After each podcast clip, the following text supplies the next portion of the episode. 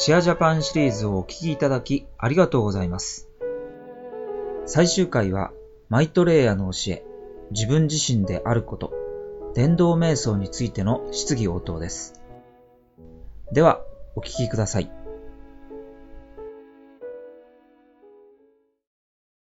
人間の運命である死の恐怖を克服する方法はありますか？私たちはすべて恐怖心を持っています。その中でも最も大きな恐怖心は死への恐怖です。死ぬということが生まれる時の苦しみよりもずっと容易であるということを本当に知ったならば死に対する恐怖を抱いていたことがおかしくバカバカしくなるぐらいでしょう死ぬということは非常に簡単なことで単純なことで恐れる必要のないことです。マイトレイヤ main が教えられるその任務の大きなものの一つは人間が恐怖心を克服していくことです。特にその中にある.死への恐怖をなくしていくことですよ各社方のお一人が19世紀にこの世界に心霊科学の運動を刺激されました。でその目的は人間が死への恐怖を克服する目的のためでした。死を恐れるということはもう何もなくなってしまうということへの恐怖です。しかし私たちはこの命は永遠に続いていくのです。魂が転生して肉体を持って転生してくる存在であり魂は永遠に続いていくのです。マイトレイヤの教えの最も重要な3つの教えがあります。それを実践すべきなのです。Honesty of mind, 心の正直さそして正規においてスピリットにおいて誠実であることそして無執着であることこの3つです。この3つを実践していくことができるようになれば最も簡単に最も単純に早く進化していくことができるとマイトレイヤーは言われます。心の正直さというのはほとんどの人は一つのことを思いそして違ったことを話しそしてまた行動も違っています。この3つが一直線になっていません。また正規において誠実であるということはじゃあ何を意味するかということ。それは例えば自分が本当に信頼している子供の頃からある昔からの友達そういう友達と腹を割って何の飾り気もなく話をすることができる。そういう状態。それを誠実さと考えればよいと言っておられます。直接自然にハートからハートに語りかけることです。自分を実際の自分よりもよりよく思わせようとしたりすることはないわけです。そういう本当の友達と会相対するときはそして無執着ということはこの自分を見るときにこれはこの自分が肉体である。この肉体の持つ自分が本来の自分ではない。と単なる肉体.に過ぎたい。私たちは不滅の魂の存在です。肉体は使い.古されて死にます。一時的なものですしかし魂としての私たちは死にません。また次の肉体を持って転生してきます。次々と肉体を変えて転生してきます。そして転生してくるたびに前よりもより良い肉体でありそしてより良い意識で生まれ変わってくる。そして徐々に徐々に魂のと同じような特質を表していくようになり魂自体がさらに上位の真我のと肉体人間の仲介者ですからさらにその上位に.神の存在と同じような存在にまでなっていきます。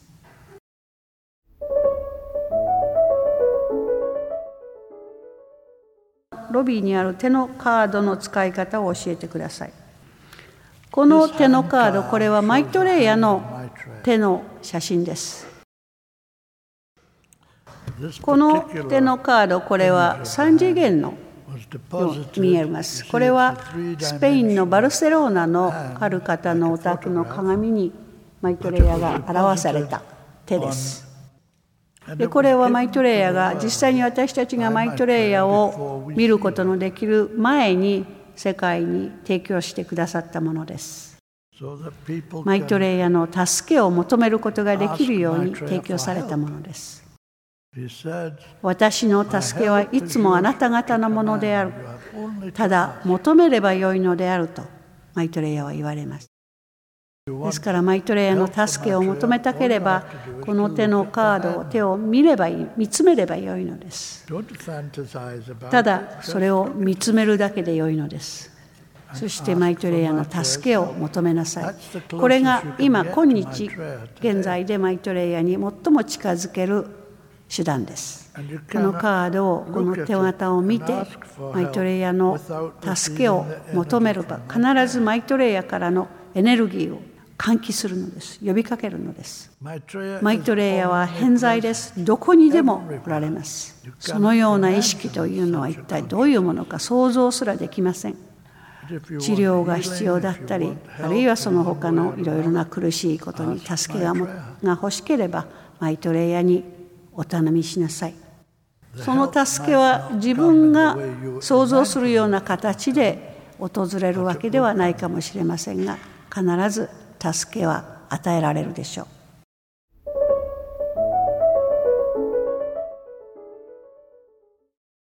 地球の平和の実現のために生き働こうとする時親の望む生き方から離れてしまいます。私はより大きな正しい生き方を選ぶべきなのでしょうか。親に孝行することよりも男性の質問か女性の質問かによって違うかもしれませんがまあ、私が言えることはあなた自身でありなさいということです。正しく生きるために親の許可が必要だとすればそのアイディアに何か間違いがあるかもしれません。自分のビジョンがありそれが正しい方向だという確信があるならばそれに従わなければならないでしょう。それ以外にしようがないでしょう。もしこの世界が子どもたちによって支配されるならば素晴らしい世界かもしれません。というのは子どもたちや若い人たちは分かち合いとか正義とかそういうものを求めているからです憧れているからです彼らの両親や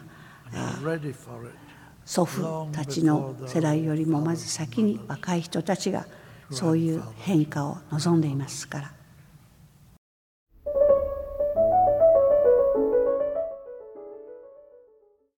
瞑想に興味があります。私もやりたいと思います。クレーム氏の教えておられる伝道瞑想の魅力は何ですか？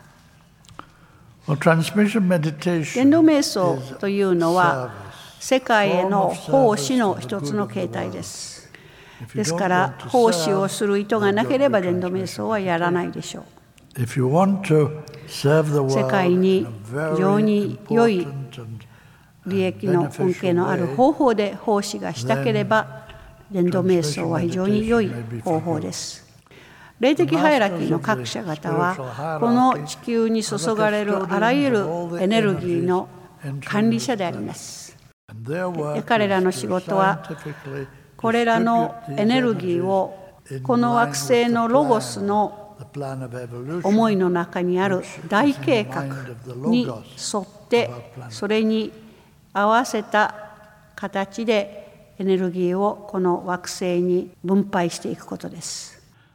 それらのエネルギーはこの惑星の外から太陽系からさらにその上から宇宙から送られてくる非常に高度の高位のエネルギーなので各社たちがそのままエネルギーを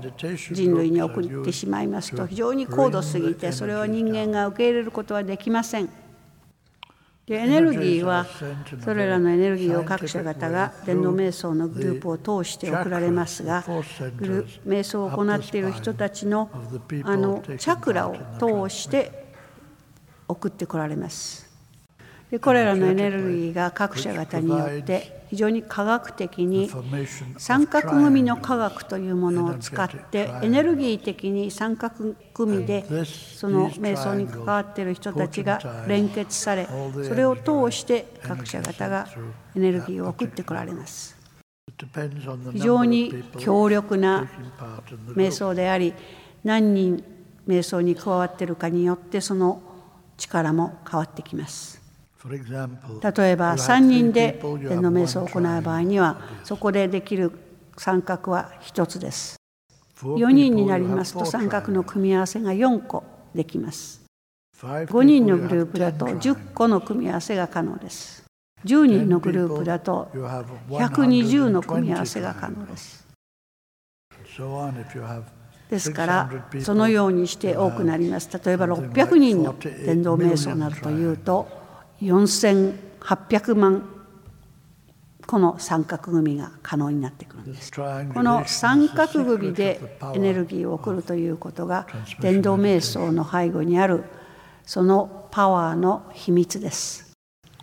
そして瞑想は実際各社方がそこに関わっている方たちのためにやってくださっています。